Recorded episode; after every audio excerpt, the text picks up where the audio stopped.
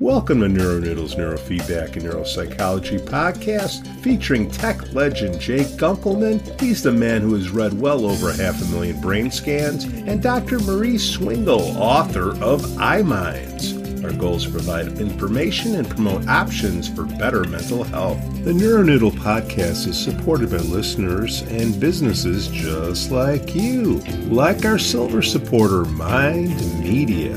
Get the latest EEG and neurofeedback technology from mindmedia.com. Their semi dry sensor cap is a wonder to see, and their EEG amplifiers have been trusted in the field for decades. Their neurofeedback and QEEG courses will get you up to speed in no time. Visit mindmedia.com now. So should we good cop, bad cop him, or what? oh no! It's all good cop with John. Oh. oh yeah, he's a he's a good guy. There's no need to poke at him. I hear he's a good guy. Are you poking? Yeah. At, are you poking at me before I got here? Ah, it was. We, we were just kidding around. Okay, here we're gonna let him in. Okay, should we good cop, bad cop him, or how should we handle this? I'm in. I'm in already, guys. I'm in already, guys. Oh, You're looking good. Well, you know, thank you, good sir. You know, I keep working on my beard. Uh, Beard's a little short, but other than I, that, I, you're that's what I was going to say. I, it's it's aspirational. I appreciate the, uh, the I appreciate the uh, the love. Uh, John, John, please help me with your last name. yeah, it, I was just going to say that's always a stumbler. Mech rut. It's really simple. Mech rut. Mech Rut, and we have Dr. Marie with us. uh, John, you, And the program is on pronunciation skills. well, I'm from Chicago, inner city, and I got this dialect. I, I've had it for two, three decades, and it, Two- it's hard to it's hard to hard to pick up. Yeah, I think I saw you on Saturday Night Live with the Chicago Bears bits. Yeah, exactly. I still So- don't so- understand. I still don't understand a hot dog with tomatoes on it. That's that escapes me. As long as you don't put ketchup on it, it's okay. I'm with you. You get beat. You'll get beat up. I'm, I'm But- with no ketchup, but I do like tomatoes. Yep. Yep. Yeah, Fair see, see, it's like a thing. I, I, it's. I, I'm from New York. You know, it's sauerkraut and mustard. That's it. That's good Forget about too. Yeah, you know. One sta- variation. yeah, Yeah, yeah. exactly. You just I'm from crappy Fargo. If you got food, you ate it. You know. yeah, moose. yeah. Moose. Oh my God. Well, it's nice to meet you guys. Jay, you I know. Pete, I've seen you obviously. Uh, Marie, uh, Mari, sorry. Yeah. Uh, you, I don't know. So it's a pleasure to meet you. Same here. Same Yeah. here. Well, we, we've asked Dr. Marie to uh, hop on. She has a, that awesome book, iMinds, and she's a big internet addic- addiction uh, person. And uh, she, we, we've done a lot of shows together, and uh, she's a pip, John, a real pip. I love it. And, and anytime we have a, she has a space open for us, we're going to please welcome her on the show to keep Jay and I in in line. Exactly. exactly. I'm with you. Well, I'm listen. I'm hoping for. Are we recording already? Yeah. All right. You'll edit. You'll Absolutely. you'll edit out whatever the hell you don't want. Oh, whatever the heck you don't want uh, in the in the podcast. Um, I'll try to keep my mouth in control. I, I would love to chat with you, with all of you about, you know, my my uh, goal in coming on here was talk about integrative practices, the sort of vis- the visibility that I perceive. I, I was just listening to uh, to your podcast with um, with Andrew Hill, and I think Jay, you said something about the penetration that we all, I think that we all perceive as practitioners, the penetration of the concept of neurofeedback culturally. I has, you know, I, I've been doing this, what, 15, 16, 17 years, something like that. And I remember when I first started, it was like neurofeedback. What is that? At least now people are calling up saying, oh, you know, I know about it. I heard about it. A friend of mine did it, whatever. They've got some frame of reference, it, it, it- if not a specific, at least vague. I've literally had a guy call me and ask me what equipment I used. So there are people out there who are highly informed about the the you know the machinery and the and the techniques that are being used out there in the world. But I, I think we're kind of at an inflection point. I'm hoping we're at an inflection point where people are starting to understand the integrative nature of their health and where and how neurotechnologies can fit into that platform. I have a love hate relationship with the word biohacking. Uh, there's a there's a subtle implication in it that there's some shortcut to all of this. When I think all of us in the in the practice of uh, changing brain behaviors understand there are no shortcuts. Um, well, maybe maybe electroconvulsive therapy, but that's for a different day. But in, in, traditional form, there really is no shortcut to any of this. You know, it's a it's a full frontal attack. You want to be healthy? It's a full frontal attack on every aspect of your life, from your psycho-spiritual world to your below the neck world and its connection to your above the neck world. I'm using your metaphor from a couple of days ago, Pete, because uh, I really like the above the neck, below the neck thing. And, and it is all of a whole. You know, Descartes was wrong in that regard. Yeah, you know, it is an interconnected system. And my affection for functional medicine let's just say it in the, in the, largest sense, comes from, I think, their deep core belief that there's a root cause for everything. And I think our Western cultural approach, be it through allopathic medicine or who knows where it derived from, probably historically from shamans and witches and etc., that there is some top down authority that's going to give us the answer to our ills.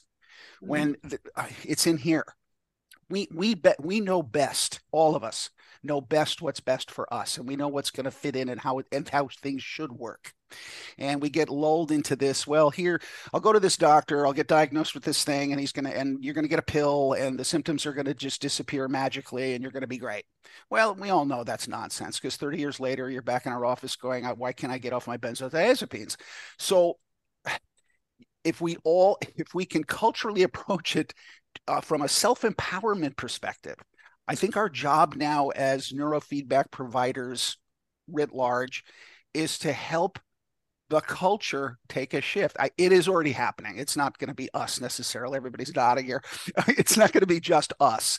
The functional medicine community is well aware of this thought process, and that's what attracted me to them because they speak in a language that's that's not. Um, disempowering i guess is probably the flip side of saying it that way i'm the doctor i know best do this uh, maybe, maybe not. You know, if I've got a broken leg, yes, please set my, you know, give me a cast, you know, etc. If I've got, uh, you know, a tumor, please perform surgery and remove the tumor. Um, but health is so much bigger than that. You know, and and I think that's our job as neurofeedback providers is to start to make this bridge. I can go into how we did it in in our clinic or how we did it, how we're doing it. It's a multi-year, probably multi-decade process.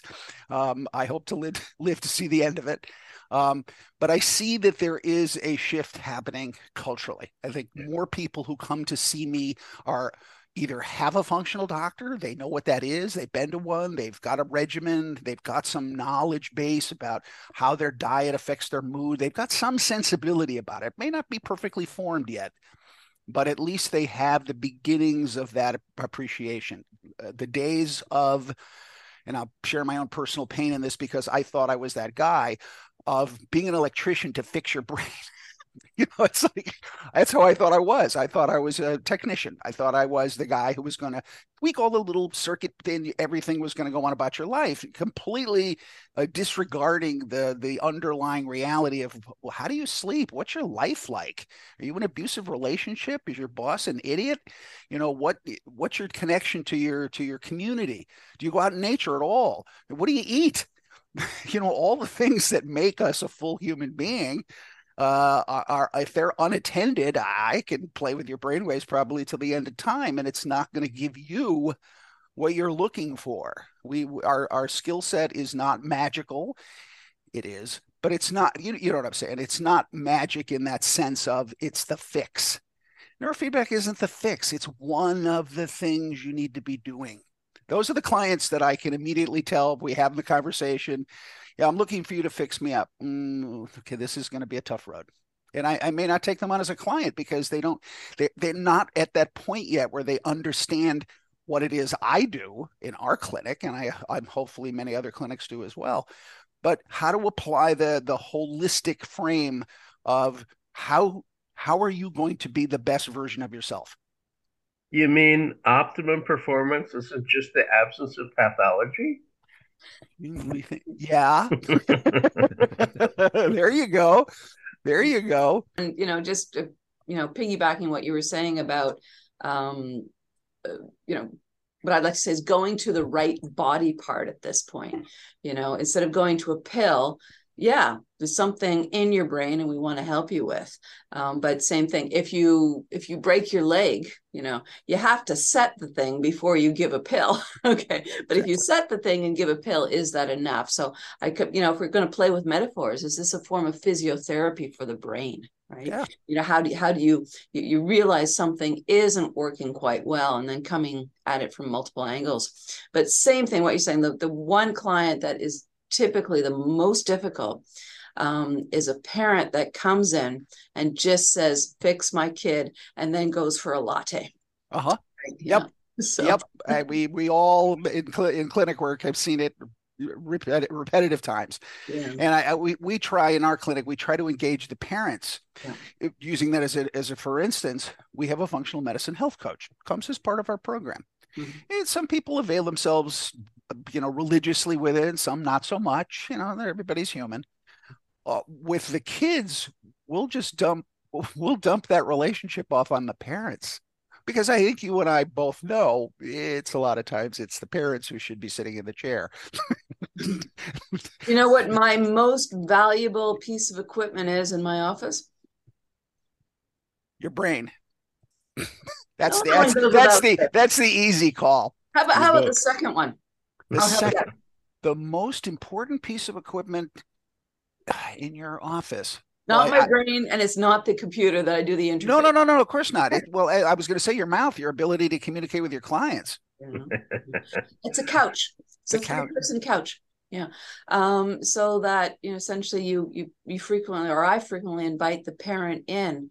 Uh so they're they're part of things and you integrate the the, the parent. Sometimes they're just sitting there reading um but when there's some kind of a learning opportunity um, for a parent or something uh, is going on, I can just um, immediately turn to the parent and and demonstrate or have the child repeat something or point something out, as opposed to going out into the waiting room and doing the report to the parent.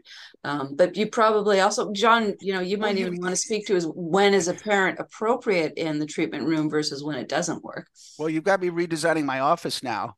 Mari. So I don't have a couch in my uh, treatment bays. They're too Oh. small.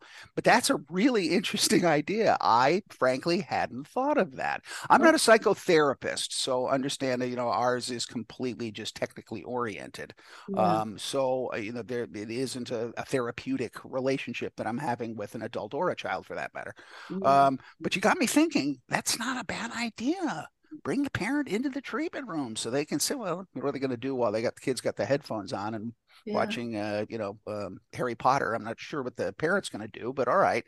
Yeah, from an observational, you know, to have them witness, you know, the the reality of what doing neurofeedback is actually like could be Mhm. very useful. Because you're right, it's a disconnected. They drop their kid off, and you're right, they go for a latte. They go to, you know, oddly we encourage them sometimes to do it. They take their Ralph's run or their uh, Costco run while Mhm. they're leaving their kid with us. Um, uh, I like this idea. I'm going to steal that. You know, of the I know you're famous people, of the famous people in our field, one of the famous folks who's perhaps because she's passed a, a while ago now is, is is being slowly kind of forgotten uh, for her contribution. But Judith Lubar uh, brought the idea that if you've got a kid in therapy, get the family in therapy. Yeah. The kid didn't fall far from the tree, you know, as an apple, and you you know you've got to you know, assume that you know whatever is going on with the kid has some impact on the family, and that the interaction with the family ends up being a part of how you're going to have to get this kid well. Yeah. And and she emphasized that in a in a field that was more like what you said, like electronic technicians making tweaks. Mhm. Um, and and she she focused. You step back and focus. Said there's a family action going on here that we really have to focus on. Yeah. And Thanks for it- bringing it- that up, it- Jay. I think that's a that's a key. Some of our uh, foremothers and forefathers, the, the, the groundbreaking integration work that they were doing with the uh, the family. But sometimes I think the key is the family doesn't even know you're doing it, and there's a little bit of a magic in there. And our field does have a little bias towards the males in the field when they talk about the field. Mm-hmm. And we also are a little shy on pigment. You know, our, our, our field is, you know, on screen even. Yeah. You know, what, you know, I, I, I'm not claiming to be part Native American. I'm not, you know, I don't have anything other than some weird German in me, you know, and German mixed with German, what a mistake, you know. So, uh, you know, uh, but our field needs to uh, uh, look to the richness of Barbara Brown and uh, you know Elmer and Alyce Green, not just Elmer Green, and yeah. you know uh, Judith Lubar and Susan and, Othmer. John was trained by exactly, exactly. This there is a whole list of famous people who end up kind of being on a separate list. And mm-hmm. and although yes, Birbaumer and Lubar and Sterman and you know and Kamiya are are kind of you know major founding F1 generation. Yeah. You want to think in terms of kind of the the genetic, you know, passing on of the knowledge here. They're an F1 generation. There's a bunch of F2 we're we're we're we're getting into the era where another crop of young you know uh, uh folks are coming up and uh, forming the F3 next generation of of leaders, and it's exciting to see. And and internationally, it's not quite as um, uh, ethnocentric or male centric. Mm-hmm. Um, the uh, the Italian and yeah. and uh, Spanish society, um, they, they have their own neurofeedback uh, biofeedback societies, and mm-hmm. Uh, they're you know I've I've uh, lectured to them, and those groups are uh, you know quite solidly being run um, and and administered by by the women. So um, we we can't be quite so buried in you know the the the the, the centric um, you know uh, perception here. Yeah, that's that's interesting. Cause I, I would guess, and I don't know if anybody's ever done a study on this or, or, or broken it down. I would suspect that most people doing neurofeedback clinic work are female. No, well, I mean, I guess it's passage of time as well. Um, I mean, I think most people know I'm second gen, uh, mm-hmm. but you know, when I started to attend all of the meetings, there were very, very few females. Um, and when there were females, they were paired, meaning they they tended to be spouses. Um, so the Lubars, obviously, uh, the Thompsons, the Othmers. Um, I'm in a father daughter uh, pairing. Um, and it, yeah, I mean, this is just a huge cultural bias. I'm really happy. Uh, I mean, I don't mind disclosing my age. I'm, I'm in my 50s. And yeah, you know, it's time to stop getting out of the shadows um, mm-hmm. you know, that cultural bias. But Jay, piggybacking what you were saying at uh, BFE this year, I was overjoyed in Italy to see really sharp minded i'm going to be ageist now. Young females. They weren't young. They were just younger than me. Um, but it was just just beautiful to see that um, uh, coming up and picking up. But the one thing, again, Jay, that we're missing, um, I'm big haired, but I don't have that tight, tight, tight curl uh, most people of, uh, of African descent. But that's a major, major flaw in terms of our equipment. So um, we don't have a huge Black population up here in Van- Vancouver, Canada, but we certainly have a significant one. Um, and I would say that's probably about 5% of our, our practice. Um, and we've developed very special uh, techniques uh, to be able to part extremely springy hair um, to be able to do our work. And yeah. there's something wrong that we need a special technique. So I have a call out there to anybody making equipment. Um, for it to work on, um, you know, all um, all of us, shall we say? And yeah. the fact that we had a problem with just my big curly hair right? Yeah, there was a there was a, a, series of a string of posts on on the Neurofield list about a woman who had a full weave. Yes, from from the front of her scalp all the way down to the back of her head. full mm-hmm. head, just strips upon. I don't know enough about hair waving to comment, but it was no. evidently strips all the way down. They could not figure out a way to get the sensors under, around, through. Nightmare. You've got a you got a way because I figured a few things out, but it, it's it, I mean it takes twice as long, right? Yeah. It takes, now on with two now, lovely as, balding as men. I know so it's like as people of color are entering our field, some of them enter into the traditional medical EEG field. Mm-hmm. And the medical EEG field has the same problem yeah. with the clients who come in with, shall we say, big hair yeah. Um, or we cornrows or oh, yeah. um, or dreadlocks. And there's actually uh, uh, a solution from people of color in the traditional medical field that's that's been developed. I've seen it online. Uh, they're they're little clamps. Mm-hmm. and and you can imagine a, a cornrow on on the scalp and this little clamp basically clamps Mm-hmm. And the bottom of it is silver chloride. And uh, you put some, uh, you squirt some gel at the spot okay. that you want to to contact, and you just clamp this sucker on there. Beautiful. And uh, you know, this. if you're lucky, you got a cornrow along every line of, of electrodes. But if you're not lucky, you got to be a little creative. Still, it, you know, there there are solutions being uh, provided, and they're coming up through uh, traditional as well as our less than fully traditional EEG approach. I mean, we're, you know, we don't, you know, just do, you know, photic and hyperventilation and eyes closed and open the eyes to see if they react, and that's the study, you know. So, uh, yeah, our, our approach is a bit different and for a different purpose.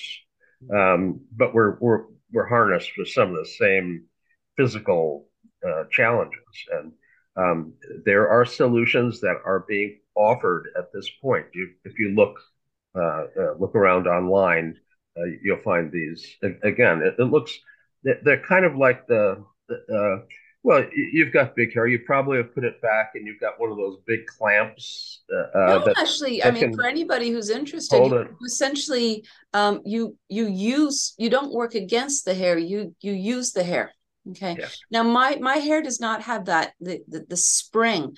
Uh, so frequently, if you if you don't correctly, uh, literally maneuver the electrode in, and then you use the hair to you use the the spring in reverse to keep the electrode in place. Okay, uh, but otherwise, if you place if you place the the electrode in the way that you would with a, a traditional um, uh, white person with very thin um, not necessarily thick hair. I mean, it's just so easy. Scrub, scrub, scrub, plop, done. Okay, nice. uh, but here you you kind of uh, you weave in and you really build a home for the electrode within the hair, and then it stays. Okay. Yeah. Um, now, I knew the Electrocap International would end up being kind of boofed out. Um, no way. No uh, way. And, yeah, yeah. You know, so so we, we um, shunt a little bit in there um, is is is, yeah. is a method, but I'm so happy to hear that uh, that there are there are going to be official, uh, easier um, ways to serve uh, um, a huge huge population that deserves yeah. it to say the least. Yeah. Yeah. Thank you, Jay. I'm gonna I'm gonna go search that out and find those. I that's that's great because I've had a few clients with yeah. cornrows and weaves, and yeah, it, it, there's some challenge there there's a traditional EEG tech list serve um, on on Facebook that ends up, uh, you know, EEG and neuro, neurotech uh, folks, and it popped up on there, and I thought, you know, that looks interesting. I you know drilled down into it and saw kind of what they were using, and mm-hmm. again, it's it, it's it's clever because you you clamp to get to the bottom of mm-hmm. it, and you've got gel underneath it. All you have to have is a salt bridge. So it ends up being a very nice solution. Nice. And, um, it, and it's a problem for our field. Yeah. And uh, I think there's solutions on the way. John, for the when, when I started, we used needles. uh, yeah, yeah. Well, I, I, remember a poor gentleman that I absolutely tortured once. I felt so guilty, but um, you know, had lost his hair centuries ago, it seems. So the the, the skin on the scalp was just so uh, tough, and we just couldn't get a connection. So the blunt needling just to, yeah. oh, poor soul, poor soul. But you know, the the industry um, has faced these issues because of because of our variation, yeah. right? So you know. So Julian Isaacs, who I don't know if all of you remember Julian, but uh, Julian has uh, all of the hair that you never had. Is, mm-hmm. is you know he, he has none. I mean, there's absolutely no hair on his head. Mm-hmm. Uh, he has hair in his ears and his nostrils, but there's nothing on the top of his head. Barry Sterman did a prep on him one time with the electro cap, and you know the if you don't the, the, the reason that there isn't any hair is sebum, the, uh, the waxy, oily substance, and that shine on the head is insulation. If you put gel on top of it and scratch through it, you get good impedance, but you lift your needle tip, the, the mono layer of the, the insulation forms, and your gel is floating up on top of this greasy layer. So you, you can't get good contact except when you're touching the skin. Mm-hmm. So uh, um, if you don't wipe down, you know, you can tell there's going to be a strip of electrodes down the middle and, and, you know, in lines and go across a couple lines, kind of scrub off what you can of the sebum. Uh-huh. And, and at that point, do your prep. Well, the Brillo pad out. Poor, poor Barry didn't do that. Oh. And oh. poor Julian, the next day, you could tell from little tiny scabs oh. where every single one of the electrodes were. And in a hospital setting, you'd be written up for that yeah. because those are all fungal infection points potentially.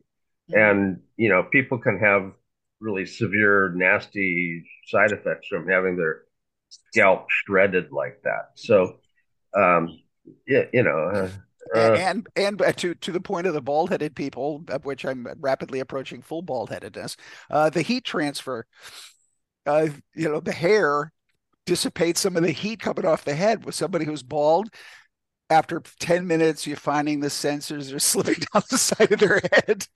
Probably somewhat sebum, certainly, but some of it just heat. It's melted. Yeah. It's melted the paste. so you have to reapply it again hey, John, I want to get in here before I forget because yeah. we're we're doing things the opposite here. This is the first time you've been on the show, right? And you have a very interesting story uh, about the reason why you got into neurofeedback. I'd love for you to ah. touch on it and maybe also include uh, Susan Oth- Othmer and the training that you got, you know, sure. her recent passing and whatnot. We'd love to hear about it. Sure, no, no, I'd be happy to. Uh, it it was occurring to me uh, as most things happen uh, in the shower this morning. That's where all my best thinking is done. Um, uh, that I've been an advocate of integrated practices for longer than I'd imagined, and this is the story. Uh, was a, a, pursuit for um, finding some solutions for my daughter. My daughter's on the spectrum and uh, was a late diagnosis. We always knew, you know, she didn't hit her milestones appropriately, but she also she always kind of hit them until school. And now in school, second, first, second grade, things really started just to collapse for her. Uh, not at school. They never got a an outburst. They never had a problem. All the behavior stuff happened at home. And we, we would go to IEPs and tell these stories about how she acted. And they were like, so my daughter um, would have all these outrageous behaviors at home and we couldn't quite figure it out. So we had a bunch of diagnoses about this, that, and the third thing. And uh, we finally, the, the final diagnosis that was, I think, the most appropriate was PDD-NOS, pervasive developmental delay not otherwise specified. And we're like, yeah, that's a match. it's, it's pervasive. It's a developmental delay, and you don't know what it's from. Okay, good. I can work with that. So, in our search for finding uh, some solutions for her, of course, we did absolutely everything, and that's why I'm I'm I'm always hesitant to say, oh, neurofeedback fixed her. No, it didn't. Neurofeedback was one of the tools that I think gave her brain the platform to be able to understand the learning that was happening in the other therapies that she was doing OT, PT, Fast ForWord, yada, yada, yada, uh, speech and language. So she did all of those things all at once I, this isn't a science experiment. This is my own kid. And I would relate it to anybody who's thinking about doing neurofeedback in addition to other things they're doing. It's the same thing. There's no single fix to all of this. It all is kind of the point. It's holistic, it is everything. Do it all. Change your diet as best you can. My daughter never successfully changed her diet adequately. It's still a struggle for her today.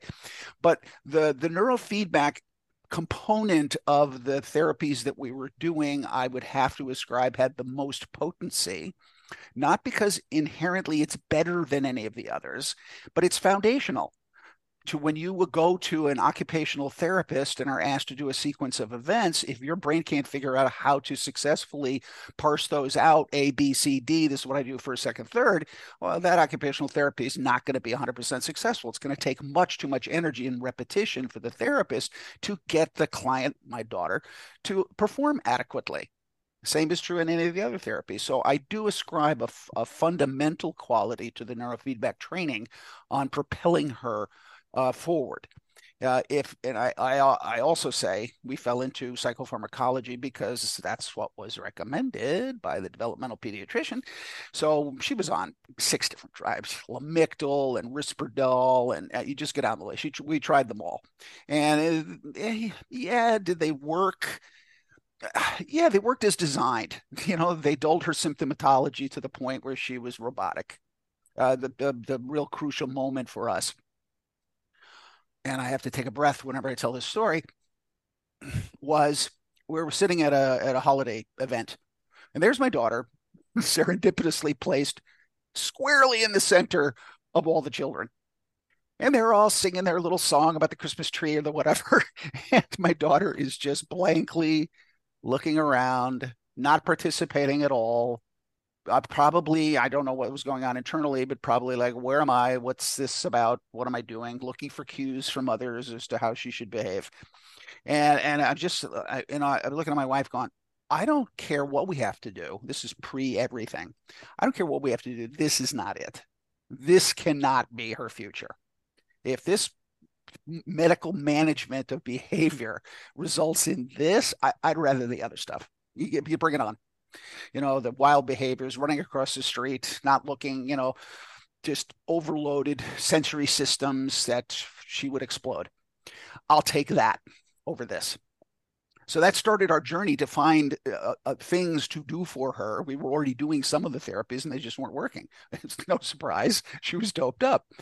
And uh, the neurofeedback slipped in underneath and brought her her her brain performance to a level where we got her off all her meds. She hadn't been on a med in 15 years. You know, does she still have autism? I don't know. Who cares? You know, she's functional. She has an apartment. She has a dog. She has a job you know she has friends if for all intents and purposes i think she'd be hard you'd be hard pressed in a few minutes to think that there was anything uh, of note with her. You drill down a little bit and you realize she has still some challenges of course don't we all? Um, so that journey with neurofeedback and we did a couple of different kinds. I worked with uh, we worked with an ilf provider whose name is escaping me at the moment. That was one of our early uh, ones. We worked with joy lunt doing traditional QEEG based training. And uh, we were like okay this is kind of magical. I don't know what's going on here. I you know i didn't know enough about neurofeedback to, to swing a cat but it was sort of like whatever's going on here something's going on. Because we could see the changes in her. And all, all, of this again was happening all the same time getting her off her meds doing some neurofeedback yada yada. So she did i don't know 50 60 70 who knows? Uh, dozens let's say dozens of hours. This is very specific to spectrum for anybody listening. Spectrum is i think a separate issue from a lot of the conditions quote unquote that present to us in clinics uh, because it is so uh, broadly based. And I said, okay, I, I got to figure out how to do this. It, it, came from a relatively selfish perspective. I cannot afford to do neurofeedback at the level that she needs I, financially. Uh, this will, I'd have to take a second mortgage. I'd have to get another job. Um, because I could see that there were hundreds of hours probably ahead of us to get where I wanted her to go. Um, and assuming that she wanted to go to the same place but she was a kid, so I didn't ask her.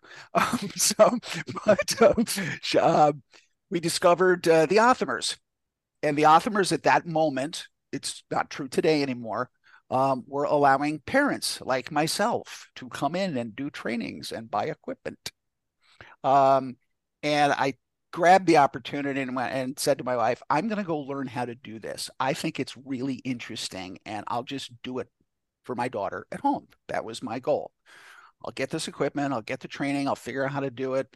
QEEG was an unknown landscape for me. I didn't know enough about it. And, now, in retrospect, I, it, it, was a wise choice. I could not have done what I think QEEG analytics and protocol planning requires. It's very serious.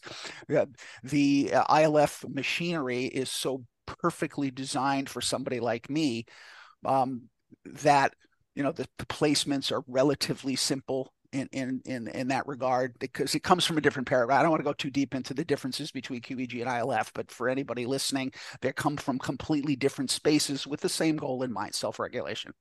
Um, but it was easy enough to use that I could figure out how to apply this correctly. So the Othmers very gratefully allowed me into their community, even though I didn't have a master's in a medical field. I wasn't a psychotherapist. I wasn't a doctor, uh, and, and I, have taken I can't I've lost track of how many content courses I've taken with them over the years, but I I I say out loud, Sue and Siegfried have allowed me the space to do what I do.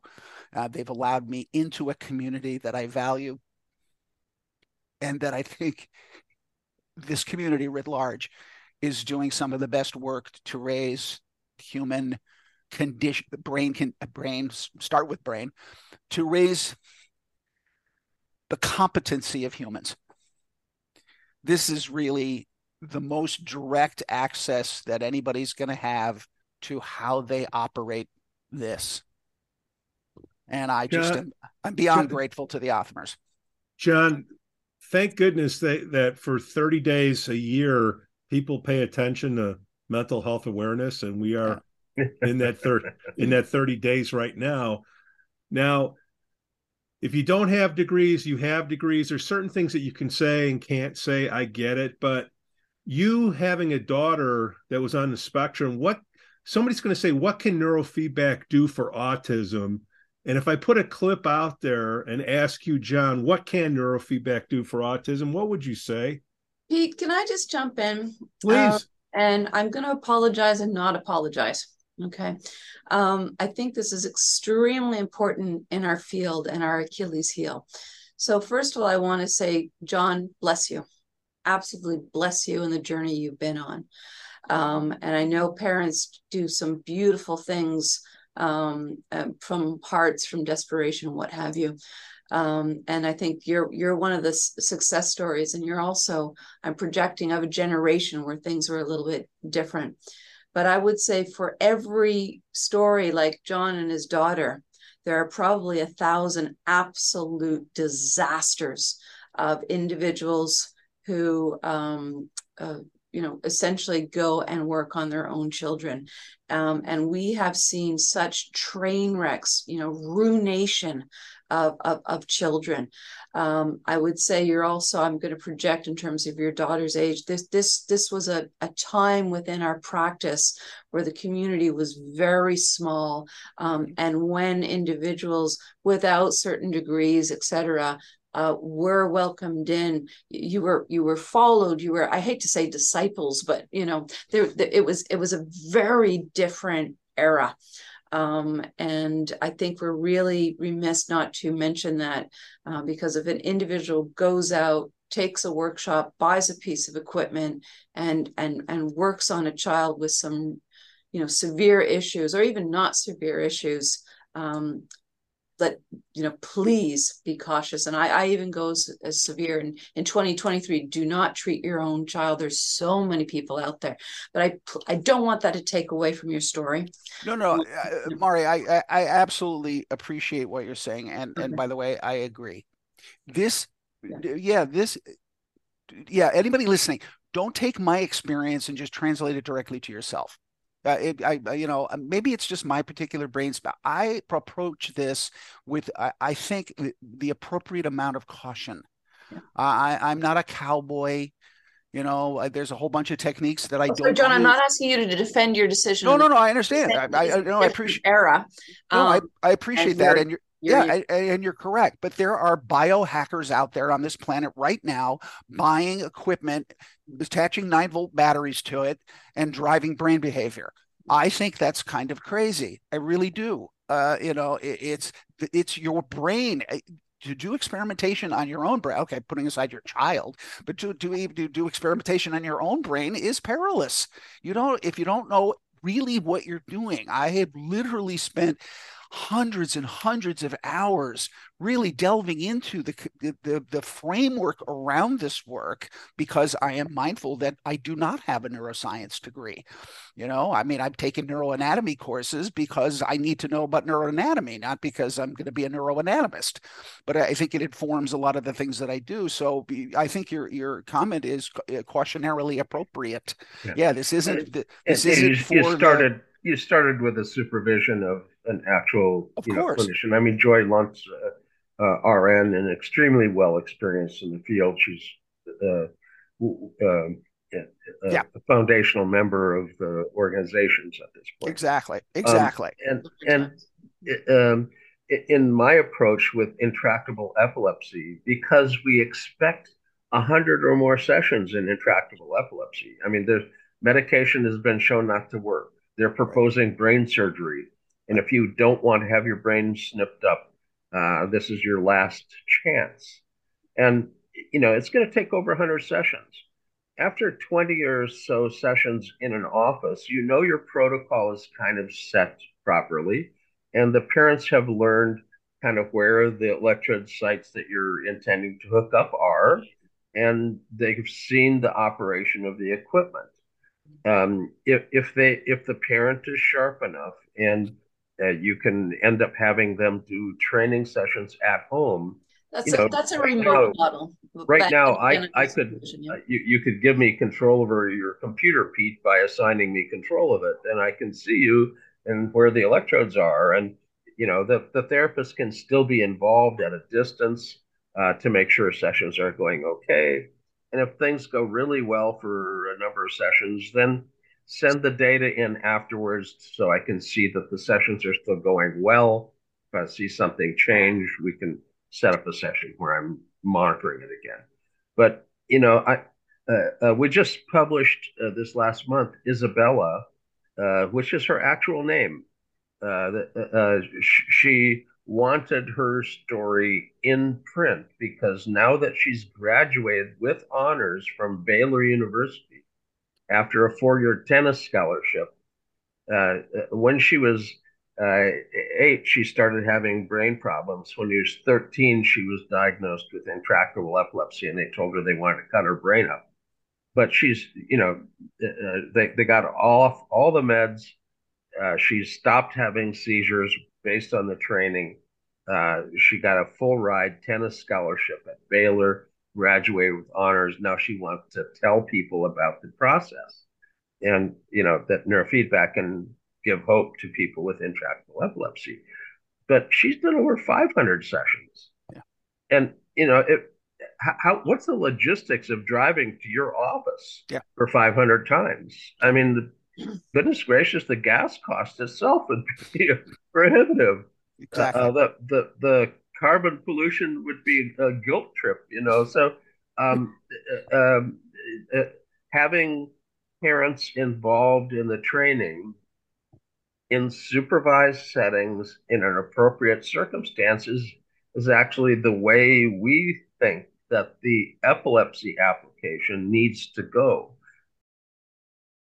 The NeuroNoodle podcast is supported by listeners and businesses just like you. MindMedia.com. Get the latest EEG and neurofeedback technology from MindMedia.com. Their semi dry sensor cap is a wonder to see, and their EEG amplifiers have been trusted in the field for decades. Their neurofeedback and QEEG courses will get you up to speed in no time. Visit mindmedia.com now.